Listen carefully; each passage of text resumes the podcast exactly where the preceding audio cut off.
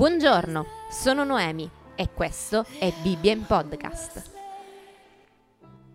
Oggi leggeremo assieme da Apocalisse di Giovanni al capitolo 15. Poi vidi nel cielo un altro segno grande e meraviglioso.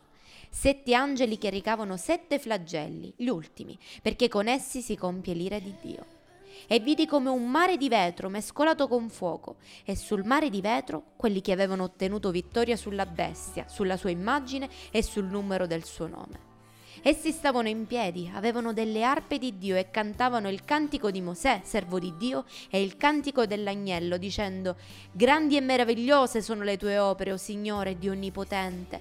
Giuste e veritiere sono le tue vie, o Re delle nazioni. Chi non temerà, o Signore, e chi non glorificherà il tuo nome?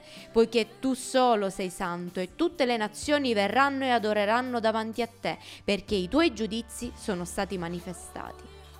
Dopo queste cose vidi aprirsi in cielo il tempio del tabernacolo della testimonianza e i sette angeli che recavano i sette flagelli uscirono dal tempio.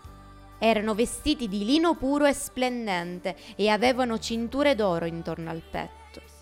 Una delle quattro creature viventi diede ai sette angeli sette coppe d'oro piene dell'ira di Dio, il quale vive nei secoli dei secoli e il tempio si riempì di fumo a causa della gloria di Dio e della sua potenza.